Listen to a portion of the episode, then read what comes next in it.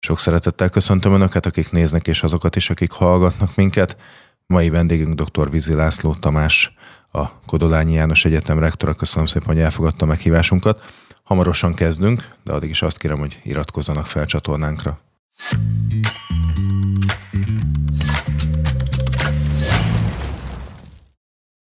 Mai vendégünk tehát dr. Vizi László Tamás. Köszönöm szépen, hogy elfogadta a meghívásunkat. Én köszönöm a meghívást, és szeretettel köszöntöm a nézőket, hallgatókat. A Kodolányi János Egyetem rektora, most nem olyan régóta, korábban ugye rektor helyettes volt.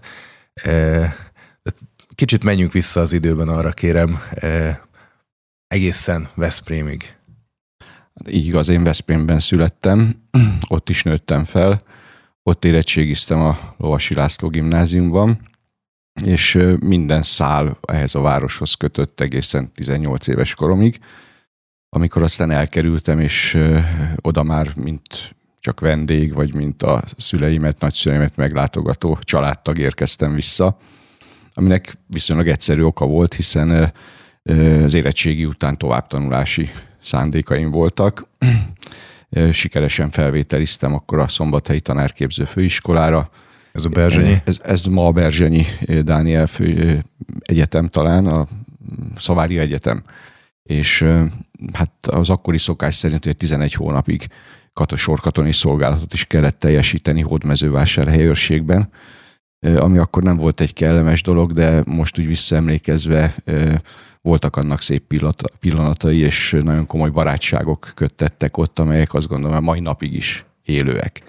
De ha már Veszprém, két nevet hadd említsek meg, akik meghatározták a későbbiekben is az életemet, a, a tudatomat, az egy, egy, egy gondolkodásmódomat. Az egyik az az apai nagyapám volt, aki Zágrában született, mert a déd nagyapám az a Zágráb fiumei vasútvonalon volt mozdonyvezető, és Zágrábban laktak. Nagyon sokat mesélt azokról az időkről, 1909-es születésű volt, és sose felejtem el, amikor elmesélte azt, hogy jöttek vissza a báziából ugye a vonatok, és a, gyerekek mentek ki a szülei, az édesapa elé, és az édesapa így adta le a kosárba a banánt, a datóját, a narancsot, ez a tízes évek eleje. És én megkérdeztem, hogy mi az a datója, mi az a füge, mert hát amikor én egy gyerek voltam, akkor, akkor ilyeneket tényleg csak delikátesz boltokban lehetett kapni. E, hát, és ugye aztán ő végigjárta a 20. század minden stációját. A legborzasztóbb dolog az az lehetett számukra, amikor 1918-ban a rezsimváltás megtörtént ugye Horvátországban is, és az én déd nagyapámnak is megvolt a lehetősége arra, hogy ott maradjon. Két feltétellel. Az egyik az, hogy le kell tennie a hűségesküt ugye a szerb-horvát-szlovén államra, a másik pedig, hogy a neve után egy ilyen kis C betűt oda akaszt, és vizics lesz belőle. És akkor az én déd nagyapám azt mondta, hogy hát ez szó sem lehet, egy magyar ember, és hát a, a, ahogy nagyon sok, sok száz és sok ezer vasutast MÁV alkalmazottat, hát ő, őket is vagonokba rakták, és szombathelyre kerültek, szombathelyen voltak a éveken keresztül a rendezőpályaudvaron, a déd nagyapám ott halt meg a vagomba egy szívbetegségben, és így aztán ugye az árván maradt gyerekek azok hát élték azt az életet, amit a, a 20-as években lehetett. Nagyapámból automotor repülőgép szerelő lett, és autóversenyző és motorversenyző volt, és erről nagyon sokat beszélt, de a későbbiekben is ott volt gyakorlatilag a, a visszafoglaló bevonulásokban, ott volt a felvidék, Északerdély visszacsatolásakor katonaként, és megjárta a Donkanyart is, futárbuszt vezetett a Donkanyarban. Hát ezt is túlélte, mint annyi mást, és, és amikor én felcseperedtem, akkor ő már nyugdíjas volt, és a napjaim, éveim jelentős részét vele töltöttem. Meg nagyanyámmal, aki szintén egy fantasztikus asszony volt. Sose felejtem el, amikor nagyapám ott állt a tükör előtt, és a nyakkendőt a, az ingére tette, és akkor nagyanyám odaállt előtt eléje, és ő kötötte meg a nyakkendőjét. És még igazította rajta, és azt mondta, jó, így most már mehetsz. Na hát ez, ez, ez, ez, ő volt az egyik, aki meghatározta az életemet. A másik egy történész. Veresdé Csaba.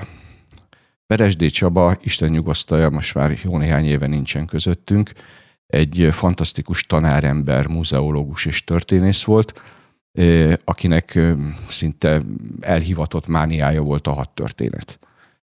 A hat történet minden ágába otthonosan mozgott, hat vártörténettől elkezdve a napolani háborúkon át a második világháborún keresztül, és ő az a történész volt, aki kiment a terepre.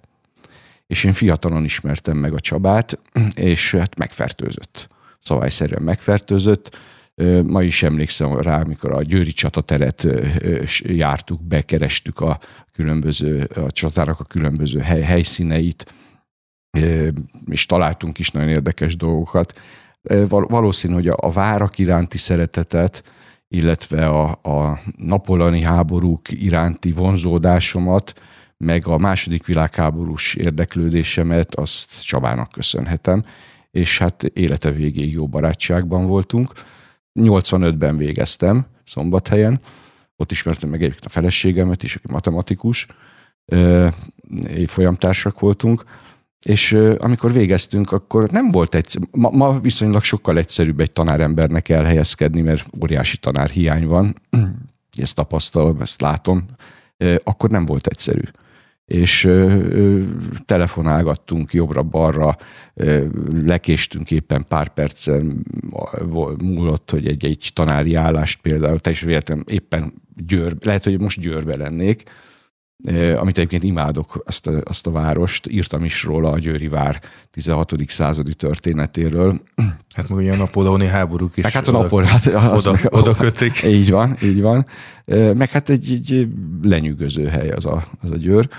Na és ö, teljesen véletlenül ö, csöppentünk ö, Székesfehérvár, ugye a feleségem és a családja Székesfehérváriak, és hát elkezdtünk keresgélni ott is, és hát így, így kaptunk ott mind a ketten tanári állást, és hát azóta Székesfehérváron élek, élünk. Ö, én végigjártam a tanári grádicsot, általános iskolában kezdtem, az is nagy élmény volt a kisgyerekekkel foglalkozni, az ember az ujja köré tudta őket csavarni, akár csak most a tíz éves kis unokámat, aki, aki élhal a történelemért, és ez engem nagyon boldoggá tesz. Hát a folytán visszakanyarodva oda, hogy Székesfehérvár, Igen. általános iskola, szakmunkásképző, szakközépiskola, és 89-ben történt egy nagyon komoly változás az életemben, akkor épült fel egy vadonatúj gimnázium, a Tóparti Gimnázium, Székesfehérre egy gyönyörű csónakázótó melletti környezetben, és hát az a megtiszteltetésért, hogy Szűcs Sándor igazgató úr, akit kineveztek ennek a gimnáziumnak a vezetésére, engem, mint fiatal tanárt kért fel arra, hogy legyek a szakmai helyettese, és így volt alkalmam egészen fiatalon egy gimnáziumnak a életre hívásába, működésének a beindításába. Talán lehetett ebben az is, hogy én amikor Fehérvárra kerültem, borzasztóan hiányzott az a, az a, az a történelmi, az oktatókkal, a történészekkel való korábbi kommunikáció, barátság, beszélgetés, előadások, amit szombathelyen megéltem, és úgy gondoltam, hogy hát kellene valamit csinálni. És tíz éven keresztül csináltam egy históriaklubot Székesfehérváron. Közel száz előadást szerveztem oda, óriási közönséggel, és ne felejtsük el, hogy ez a rendszerváltoztatás előtti évek voltak. Amikor olyan embereket lehetett oda meghívni, akik, akik történészként beszélhettek olyan dolgokról is, persze óvatosan, amiről egyébként nem lehetett. Sose felejtem el szegény Gergely Jenőt például, amikor megbeszéltem vele, hogy október 20-án helyön Székesfehérre, ki a fene gondolta azt, hogy három nap múlva az úgynevezett ellenforradalomnak az évfordulója. Hát mit nem mondjak, az igazgatónővel a videóton könyvtárában voltak ezek a e, historiaklubok. Hát másnap már ott álltunk a szőnyek szélen, hogy hogy képzeljük mi ezt de sose gondoltam volna például 86-ban, amikor ugye a, a forradalomnak, akkor ugye ellenforradalomnak nevezte a, politikai rezsimnek volt az évfordulója. És Berec János hatalmas filmsorozatot készített a televízióba Velünk élő történelem címmel, emlékszem, bömbölt a televízióban az egyik szobában, még a konyhába hallgattuk a Szabad Európa rádiót, meg az Amerika hangját, és akkor hallgattuk a Kopácsi Sándort, a Király Bélát, a Gosztonyi Pétert, Pongrácz Gergelyt.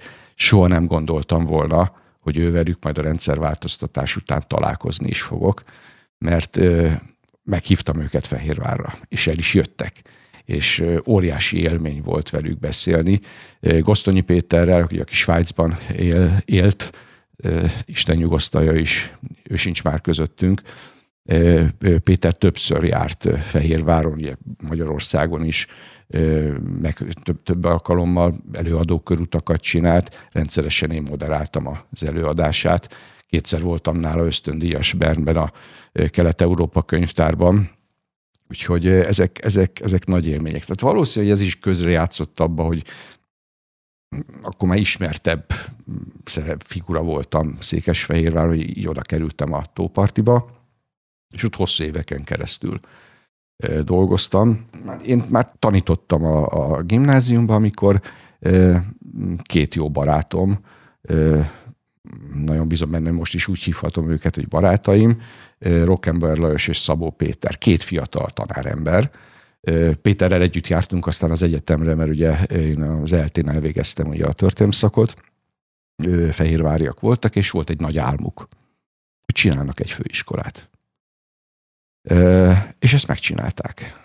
Én örülök neki, hogy ott voltam az első pillanattól kezdve, és részese lehettem ennek a ennek a munkának, de hát nyilván a dandárját azt ők csinálták, és hát emögé ugye beállt, emögé a kezdeményezés mögé, ugye Székesfehérvár akkori tanácselnök, majd polgármester Balsa István, aki melszélességgel támogatta ennek a főiskolának a létrejöttét, és így aztán, most már több mint 31 éve megalakult a Kodolányi János főiskola, és büszkén mondhatom, hogy én már az első úgynevezett nulladik évfolyamot tanít, tanítottam, és mai napig is örülök mindazoknak a volt tanítványoknak, akikkel találkozom, és aminek különösen örülök, hogy nem mennek át a másik oldalra.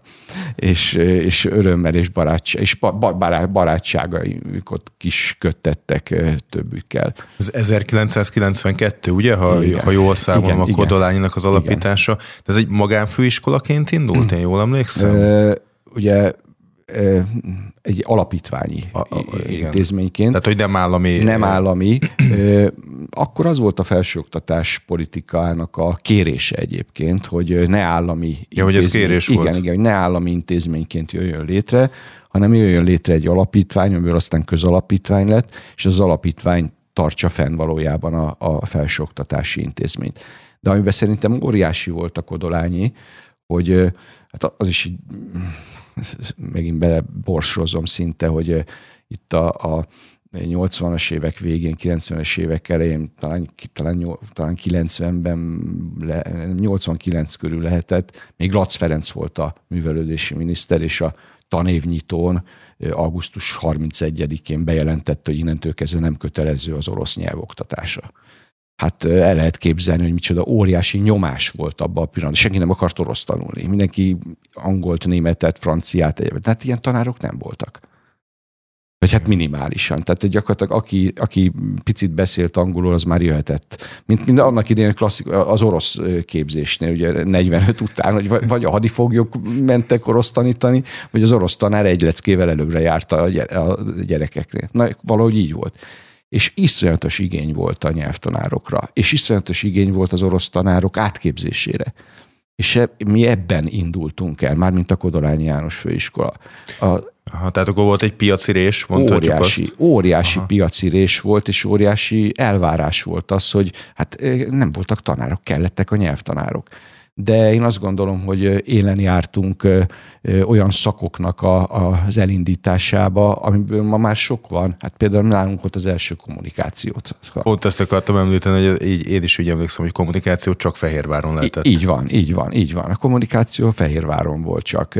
Aztán máshol is lett hamarosan, vagy, vagy a turizmus vendéglátás szak, vagy a gazdálkodás menedzsment szaknak az elindítása, vagy a nemzetközi kapcsolatok szaknak az elindítása tehát annyi olyan ö, ö, unikális dolog volt a Kodolányin, ami, ami ezt, a, ezt a főiskolát tényleg vonzóvá tette, és kiválóbbnál kiválóbb kollégák és tanárok dolgoztak ott.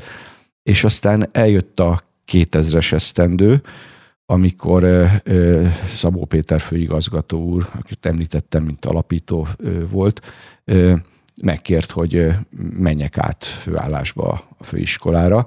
Akkor volt egy akkreditációs eljárás az intézményhez, ez rendszeresen négy-öt évente van, és volt egy társadalom és nevelés tudományi tanszék, és az volt a kérés, ezt a két tanszéket válasszák külön.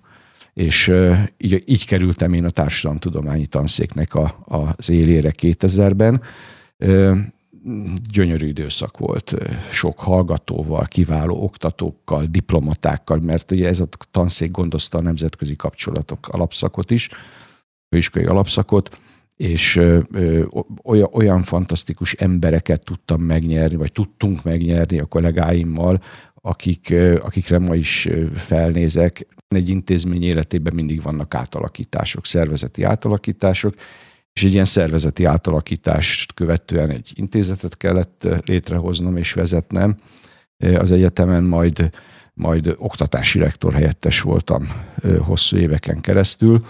Volt bennem mindig is egy olyan vágy, hogy hát mindenkiből már jogász lett, meg ügyvéd lett, meg egyébként, meg egyáltalán a, a, jog, a jog is érdekelt, hát persze elsőbb inkább a jogtörténet, és akkor beiratkoztam a, a Pázmány Péter Katolikus Egyetem jogi karára, és jól hiszem 2002 körül végeztem, úgyhogy így aztán... De csak hobbiból? Vagy igazából ezt használni nem használom? De használom, hát hogy mindjárt mondom, hogy hogy, hogy, hogy, hogy jutottam oda, hogy ezt használnom is kell, mert abban a pillanatban, hogy ezt elvégeztem, és megkaptam a diplomámat, akkor ugye a főigazgató úr behivatott, és azt mondta, hogy hát kell ide erre az, a főiskolára egy főtitkár, aki gyakorlatilag a jogi igazgatás. És oda kellett a jogi végzettség. Hát kellett a jogi végzettség, és a pillanatban, és 2002 óta, mai napig is én vagyok, aki az intézménynek, tehát a, a Kodolányinak a, a, nem a jogi képviseletét látom el, mert azt nem én látom el, de, de a, a, az intézmény jogszerű működésének a, a, a kialakítása, szabályzatok gondozása, a szenátus vezetése, hivatalokkal való kapcsolattartás. Tehát azok a jogi uh-huh. kérdések, azok mind hozzám tartoznak. Kicsit visszakanyarodva a Székesfehérvári évekre, elég közismert személy volt ott akkor ezek szerint Székesfehérváron, ugye volt ez a klub is, illetve hát, tanáremberként, meg aztán később gimnáziumi tanárként, vagy igazgatóhelyettesként. Nem kereste meg soha a politika? Nem volt ilyen irányú megkeresés, hogy legyen, induljon el legalább önkormányzati képviselőnek, polgármesternek, vagy nem érdekelte? Hogy ne érdekelt volna, hát de hogy nem érdekelt hiszen mindenki egy homopolitikus, tehát valahol, valahol, valahol nem lehet kikapcsolni az embernek az életéből. Ráadásul, hogy mondtam, hogy ha, ha nagyon miniatűr részem, de mégiscsak volt a, abban egy kis szemléletváltásban itt a 80-as, 90-es évek fordulóján, meg hát nagyon jó barátságot ápoltam én annak idén Fürlajossal, Katona Tamással, tehát, tehát meg, meg, meg lett volna talán ez a, ez a, ez a lehetőség, hogyha én ezt ambicionálom, de nagyon érdekes volt, nem, nem volt közvetlen megkeresésem a politi- egy, egyik politikai oldal részéről sem. Persze pontosan tudom, hogy melyiket vállaltam volna, és melyiket nem. Én azt gondoltam, hogy az MSZP nem kereste meg azért ezekből, nem, amiket itt nem, hallhattunk. Nem, nem, nem. Ö, ö, hát nézd, nézd, azért mindenkinek a politikai szimpátiája az, az, az, az azért ismert, tehát ezt nem, én se rejtem végig alá, én egy jobboldali konzervatív ember vagyok. Kodolányi Egyetem után volt egy újabb jelentősnek nevezhető állomása karrierjében, mondhatjuk így, a Magyarságkutató Intézet. Én azt mondom, hogy emellett. Hát én, a Kodol, én a Kodolányit soha nem hagytam ott, mindig tanítottam, tehát végig tanítottam azokban az években is, amíg én a Magyarságkutató Intézetben voltam és a, ezt a bizonyos jogi igazgatást is vittem általános rektor helyettesként, és hát engem mm, mikor is, mikor alakult az intézet? 2000, 2019-ben. Igen. 2019-ben jött létre a Magyarságkutató Intézet. Nem sok mindent tudtam róla, csak annyit láttam a közlönybe, hogy van egy ilyen, és egy barátomon keresztül kerültem kapcsolatba Horváth Lugosi Gábor kinevezett főigazgatóval, aki elhívott egy beszélgetésre, megmutatta az organogramot, hogy hol tudnám magam elképzelni ebben a rendszerben. És ez pont egy olyan időszak is volt egyébként, amikor a, a, leköszöntem az oktatási rektor helyettességről. Tehát, tehát le, lekerült rólam egy olyan teher, ami, ami időben, energiában nagyon sok mindent lekötött. Tehát, ahogy szokták ezt mondani, az emberek hirtelen szabad kapacitása akadt. Mm. És én persze akkor azt gondoltam, hogy hát majd akkor megírom a könyveimet, megírok mindent, és akkor szinte váratlanul jött ez a, ez a megkeresés. Én mondtam, hogy én, én alapvetően, persze hát nyilván tudományos életben is azért elég otthonosan mozgok, könyveim vannak, sok tanulmányom van idegen nyelven is készült kötetem, tehát nem, volt, nem állt ez egyáltalán távol tőlem, de hát alapvetően az oktatásból jöttem. És akkor mondta a főigazgató, mm, nem, nem az oktatási vonal, a tudományos vonal. Ránéztem a, a megalakítandó kutató intézeteknek a neveire, bevallom őszintén voltam, nem is tudtam beazonosítani, hogy ez most miről is fog szólni. Ezt, most komolyan mondom. De hát aztán azt mondtam, hogy hát kihívás az kihívás, hát meg kell próbálni.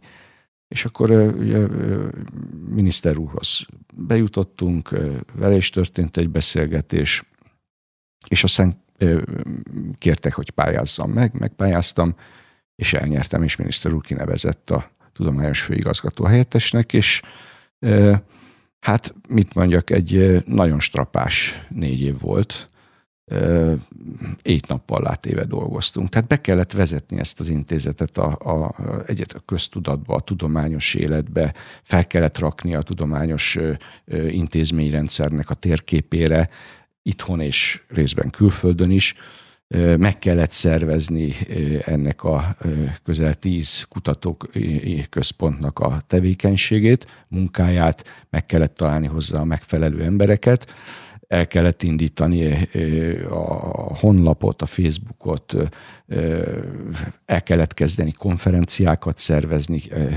ki kellett dolgozni egy könyvkiadási programot. Azért büszke vagyok a kollégáimra, és hálás vagyok nekik, mert velük együtt, tehát nem én, velük együtt több mint 60 kötetet készítettünk el a négy év alatt. Gyönyörű arculattal, kifejezetten a Magyarságkutató Intézetnek a, a, a, a, nem csak a logójával, hanem a, a küldetését bemutató ö, dizájnnal több idegen nyelvű kötetet éves szinten 10-12 hazai és nemzetközi konferenciát tartottunk, és örömmel mondhatom, hogy e, egy-egy ember volt talán, aki a megkeresésünkre nem reagált, de ahogy mondtam, én, én azért ekkor már régóta benne voltam azért a, a, a szakmába, tehát nagyon sok kollégát ismertem egyetemeken, kutatóintézetekben, tehát kiválóbbnál kiválóbb előadók jöttek tematikus konferenciáinkra. Minden évben vaskos, tényleg vaskos, ilyen 6-800 oldalas évkönyveket állítottunk össze, ami, ami tényleg reprezentálta a Magyarság Kutatóintézetnek a, a, a profilját. Nem is beszélve arról, hogy olyan kollégáim vitték a hátukon ezt az intézetet, persze elsősorban főigazgató úr, de, de egy Neparácki Endre archeogenetikában, vagy a Makoldi Miklós, aki a basártást, aki régészként, Fehér Bence, az eszme történet, de nem, nem akarok több nevet mondani, mert akit kihagyok véletlenül, az ne, nehogy megsértődjön, de egy, egy nagyon nagyszerű közösség dolgozott dolgozott, hát hogy mondjam, én tényleg azt mondom, hogy éj nappal átéve. Tehát én az alatt a négy év alatt nem voltam egy napos szabadságon, a hétvége az nem számított, hát ezt akik ott voltak mellettem, meg velem, azok, azok talán igazolni tudják. Tehát egy nagyon szép időszak volt, és időszaka volt az életemnek. Büszke vagyok rá, hogy, hogy részese lehettem ennek a sikernek, vagy részese lehettem, hogy ott lehettem Repoglavában, amikor, amikor felnyitottuk ugye Korvin János és Korvin Kristóf sírfedelét, amikor leemeltük. Ma is látom magam előtt, amikor Makoldi Miklós felemeli, kiemeli a, a sírból a, a, a koponyát, és kiadja, és az Endre egyből elkezdi ott vizsgálni. Tehát ezek olyan élmények, vagy, vagy amikor Abasárból nemzeti emlékhely lett, ott lehettem, köszöntőt mondhattam, konferenciákra járhattam, na, nagyon szép időszak volt. A tudományos élet mennyire fogadta pozitívan a Magyarságkutató Intézetet? Mert hát azért elég sokszor gúnytárgya volt, mondjuk úgy, főleg a az első ah, időszakban, igen. igen. Hát nézd, minden így van. Tehát amikor megjelenik egy, egy új szervezet, egy új tudományos intézet a, ezen a szűk palettán, ez egy kis ország vagyunk, akkor mindenki nyilván a rivális látja benne. És mi kell, mit kell tenni, le kell járatni, dezavuálni kell, tehát olyan helyzetet kell teremteni, ami, ami azt mondják, hogy ah, hát indultak még kategória. Pont az volt a cél, és pont az volt a feladat, hogy minél gyorsabban és minél hatékonyabban ezt, a, ezt az ellenszelet, ezt elhárítsuk. És azt gondolom, hogy ez, ez, ez sikerült is.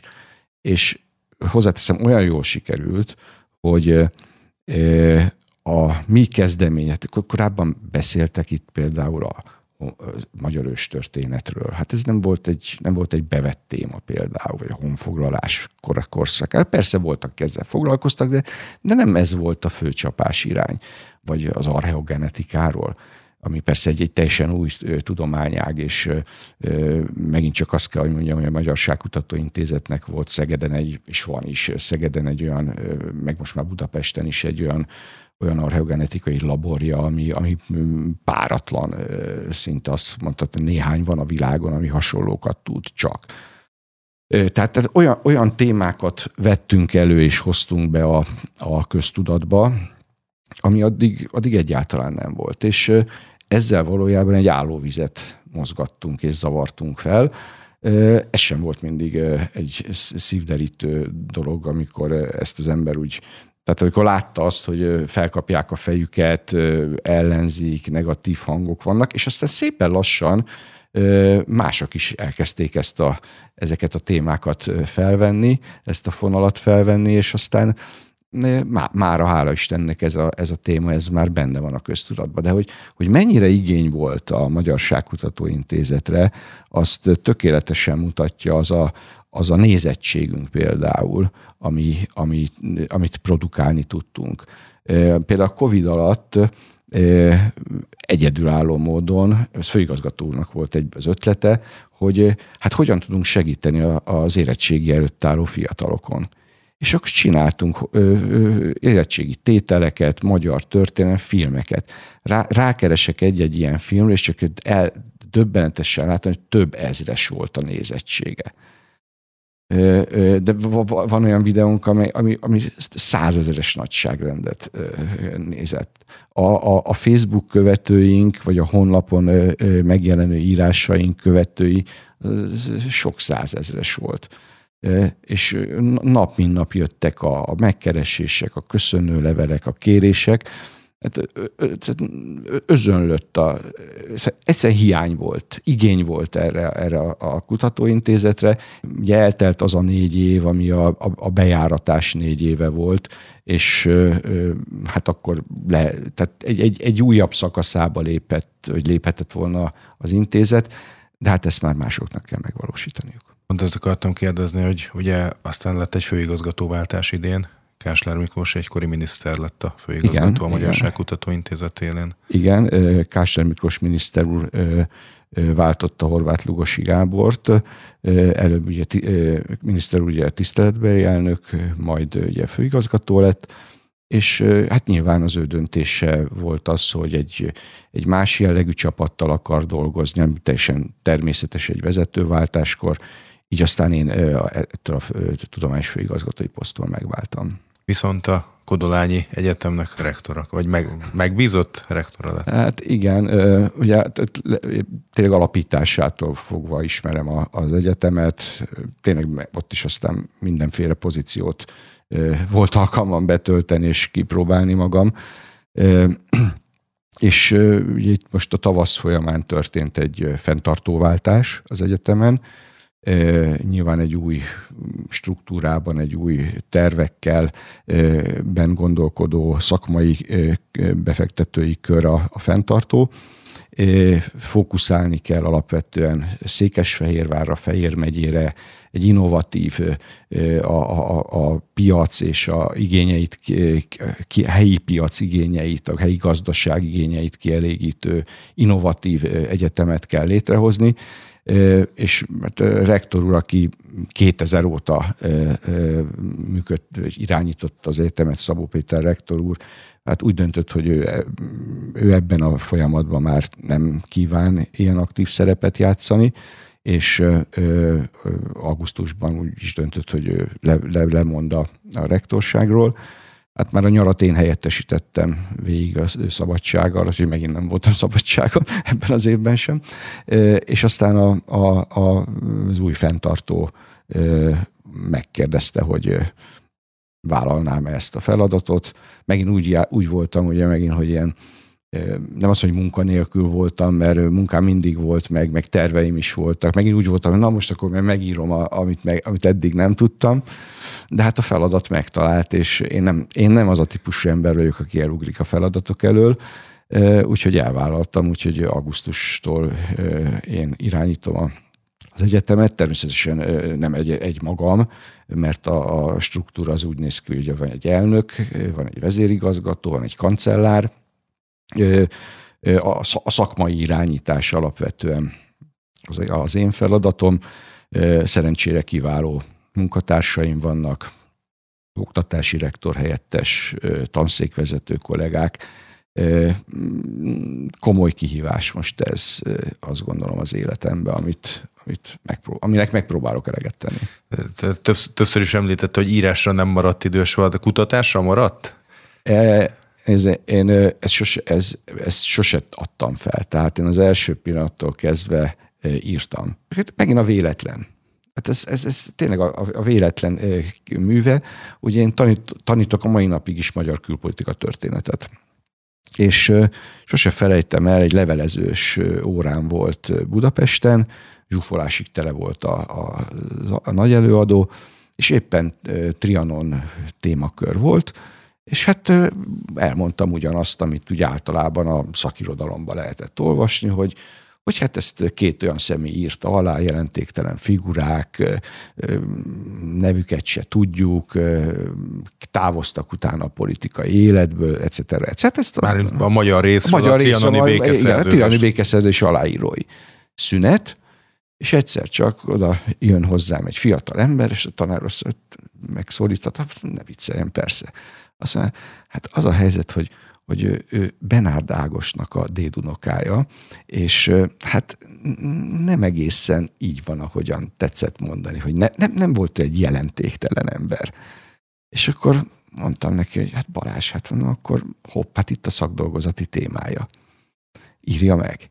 És hát kiderült, hogy tehát írt egy jó kis dolgozatot belőle a Balázs, Cétényi Balázs, de valójában senki semmit nem tudott a, se a Benárd Ágostról, se a Drassa Lázár Alfredról. Szinte, szinte, ezt a, ez az egy, hogy ők azért így beleírták a nevüket a történelembe, hogy aláírták ezt a békediktátumot. Nem is nagyon tudja az ember, hogy ki írta alá igen, igazából, igen, tehát igen. ugye a aponyit tudják, hogy kint volt tárgyalni, de hát maga, maga, akinek a kézjegye ott van, ők igen. nem, nem, nem, nem, nem túl közismert a nevük. Így van, és hát és sokan mondták, hogy amikor megkérdezik, ki írt, Aponyi írta, hát Aponyi nem írta alá. Nem azért, mert nem akarta aláírni, vagy hogy mondjam, ő vállalta volna az aláírást egyébként, ma már ezt tudjuk, csak azután a beszéd után, az a 1920. január 16-i beszéd, az a híres védőbeszéd után maga Teleki Pál beszéli le, aki akkor külügyminiszter, hogy, hogy ezt, ezt, nem tehetett. Tehát aki egy ilyen beszédet mond, az nem írhatja alá ezt a béke diktátumot. És egyébként maga Teleki is aláírta volna, mert ő volt a külügyminiszter, és azt mondta, hogy amikor én ezt a posztot elvállaltam, mármint a külügyminiszterségről, számoltam azzal, hogy ezt nekem alá kell írni. De abban, de, és vállalom is, de mielőtt kiutazom, én beadom a lemondásomat, és visszavonulok a, a, a politikai életbe. Sőt, volt egy olyan félmondat, és főbelövöm magam. Ugye milyen érdekes, hogy mi lesz a sorsa telekinek. De a teleki se lesz aláíró. De őt Horti nem engedte, vagy? Az érdekesség az, hogy valószínűleg maga Teleki szivárogtatja ki a Budapesten tartózkodó francia és brit főmegbizottaknak, ugye Maurice Fouché-nak és a, és a brit megbízottnak, akik azonnal bemennek Hortihoz és tiltakoznak, hogy Teleki nem, azért nem lehet Teleki Pál, mert ha lemond, akkor egy olyan politikai, egy olyan személy távozik a a magyar, él, a magyar politika élmezőnyéből, aki akkor bizony egy francia orientáció, francia barát politikusnak volt elkönyvelve. Ugye ne felejtsük, hogy ekkor még zajlanak a titkos magyar-francia tárgyalások, amiben Telekinek is, Betlennek is óriási szerepe van. Ugye Teleki ezért lép csak később be a kormányba, mert kint van Párizsban, vagy e, egyáltalán ezt az ügyet intézi. Mm. Tehát nem lehet, és akkor ö, ö, ö, Horti ír egy levelet a miniszterelnöknek, ugye Simonyi Szemadam Sándornak, hogy nem lehet tele ki az aláíró, és ebben a levélben nagyon érdekesen kifejti a, a kormányzó azt is, hogy ki nem lehet még aláíró. És kifejti azt, hogy nem lehet aláíró a kormánynak olyan tagja, már pedig ugye kormánytagnak kell aláírni, méghozzá kettőnek. Ugye ez ragaszkodtak a franciák. Hogy olyan személy nem lehet aláíró, aki valamelyik párt vezető politikus, itt a, alapvetően a kisgazdapárt és a KNEP-ről van szó, a keresztény nemzeti és pártjáról, mert, mert az, az belpolitikai rag, azt a pártot gyakorlatilag, meg azt a személyt, azt teljesen el lehetetleníti. Márpedig ugye 1920 nyarán a Tiszántúlon még vannak választások, ugye, mert akkora vonulnak onnan ki a, a románok, tehát ez a, a 20 elejé választásokat, azokat nem lehetett a Tiszántúlon megtartani, vagy csak nyáron. Tehát ők nem lehetnek. Nem lehet továbbá olyan személy az aláíró, aki az elcsatolandó területekről származik. Milyen üzenete van annak, hogyha valaki mondjuk egy felvidéki, erdélyi származású, és ő meg aláírja ezeknek a területeknek a, az elcsatolását. És így szűkült a kör. Szűkült a kör. És az a, az a casting, ami zajlik a minisztertanácsi üléseken, a, hogy hát ki kell jelölni valakit, ki menjen ki. És akkor menjen ő, hát ha én tudnék franciául, én elmennék, de nem tudok. És akkor így valójában én azt gondolom, hogy le, le tudtam modellezni ezt a folyamatot, hogy Teleki Pál, aki egyébként régi is barátsága van Benárd Ágos, tehát a piaristáknál nem is évfolyamtársak voltak, de onnan jól ismerik, és egészen Teleki haláláig megmarad ez a barátság a Benárd doktor között, aki egyébként 50 havi front szolgálatot teljesít ezredorvosként az első világháborúban nem akármilyen tevékenységek fűződnek a nevéhez, Ezt is meg, megírtam én az első világháborús szerepvállalását a Benárdnak. Hát Drase meg ugye az első világháború idején gyakorlatilag a, a, a főcenzorként működik sőt a, a Tisza lemondásáig gyakorlatilag ő az, aki a minisztertanácsi jegyzőkönyveket vezeti. Tehát ezek, ezek nem nímandok voltak már, bocsánat. Ezek nem olyan szereplői voltak. Persze nem az legelső vonalban, nem, nem egy Teleki, Betlen, Aponyi, Bánfi vonal, de, de nagyon fontos szereplők. És ö, ö, hát így jutottam el odáig, hogy, hogy aztán tehát maga a folyamat, ugye, hogy, hogy egyszerűen Teleki rábeszélheti Benárdot, hogy, hogy Ágos, neked ezt alá kell írnod. Te neked kell kimenni. És akkor valójában van egy szűk megbeszélés, a miniszterelnök, a kormányzó, Teleki és Benárd között, és akkor a kormányzó kéri fel, hogy akkor menjen ki. Benárd ekkor miniszter? Igen, a népjólét? népjólét és munkaügyi miniszter. Ne felejtsük el, hogy a háború után vagyunk, ez egy kulcstár, kulcstárca hiszen a, egyrészt a, a menekültek, a szociális ellátás, az egészségügyi ellátás, a, a, a társadalombiztosítás reformja, és az is egy érdekes dolog, hogy Bernard egy keresztény szocialista politikus. Egy, egy kereszt, és ugye pont ezek a területek voltak azok, amik 1918-19-ben átcsúsztak a baloldalra. És ő, neki ez eltökélt szándéka volt, hogy ő ezeket, ezeket visszaveszi, ezeket a kulcs pozíciókat. Ez részben sikerült is neki. Hát ez így, így, így utaznak ők ki Párizsba, de hát ez nyilván ez az életük legismertebb, ha már így mondom, része, de hát én végigkísértem, én felkutattam Benárnak az életét, megismerkedtem a még élő leszármazottakkal, azt hiszem, hogy mindenkit ismerek. Nagyon kevés anyaguk van a volt miniszterről, aminek az az oka, ugye, hogy Benárd egy azon túlmenő egy keresztény szocialista politikai gyűlölte a nyilasokat. Gyűlölte a nyilasokat, és amikor jönnek a 39-es pünkösdi választások, akkor tele, telekikérésére irat egy orvos kollégájával, barátjával, egy pszichiáterrel Szálasi cél és követelések című munkájáról egy szakvéleményt. És ebbe, ez a szakvélemény nekem megvan. És ö, ö, méghozzá ez is egy szerencse, mert amikor a, a, azt az intézetet felszámolták, a pszichiátria intézetet, akkor az utolsó pillanatban még ezt a, ezt a dokumentumot sikerült onnan ö, ö, hát megszerezni, Leszni Editnek a segítségével. Hálás vagyok érte neki is, meg nagyon sok mindenkinek, mert segítettek ebbe a munkába. Na és a, a lényeg az, hogy a, a, megiratja ezt az elmegyógyászati szakvéleményt, és hát ebben benne van, hogy ez egy énosodásos beteg emberről van szó. Ö, ö, akit hát a politika közelébe se kell szabad engedni. De egyébként maguk a 39-es választásoknál ugye a, a kormánypárt na, minden eszközt bevet a, a, a nyilasokkal szemben. Nem, azt nem tudtam bizonyítani, meg nem találtam rá bizonyítékot, hogy ezt a dokumentumot végül is felhasználták-e. De az, hogy Benárdnak ez a nyilas ellenesség, ez köztudott volt, ez például a Szálasi per iratanyagában is benne van, mert van egy levél, amit ha jól hiszem Major Ákosnak ugye a, a, írna, ír a Benárdnak a, az, a korábbi felesége, hogy néhai férjem, Benárd közös lakásunkon számos orvosi összejövetel tartottunk, ahol a férjem nagy nyilvánosan bírálta és kritizálta Szálasit. Na most, tehát ez köztudott volt. És 1944. október 15-én a nyilas hatalom átvétel után valójában Benárd úgy érezte, hogy az élete nincs biztonságban. És hát mit lehet 44 őszén tenni? És ő elkövette 64 évesen azt a hibát, lépést, hiszen hiba, kiment Bécsbe a feleségével, és ott belépett az SS-be.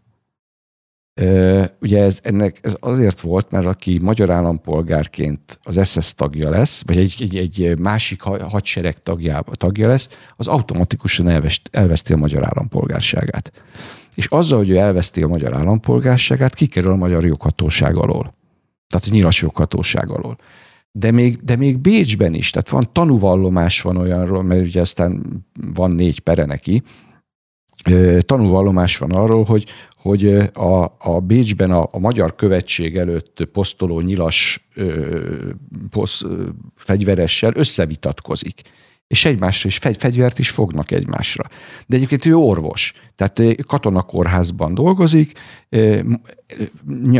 sorra állítja ki a, a, a magyar katonáknak a, a menleveleket, a betegségekről, ilyet is találtam egyébként, és érdekes módon ezek az emberek, hát aki, akit elértek, meg utána lehetett menni, azok tanúskodtak is a Benárd mellett.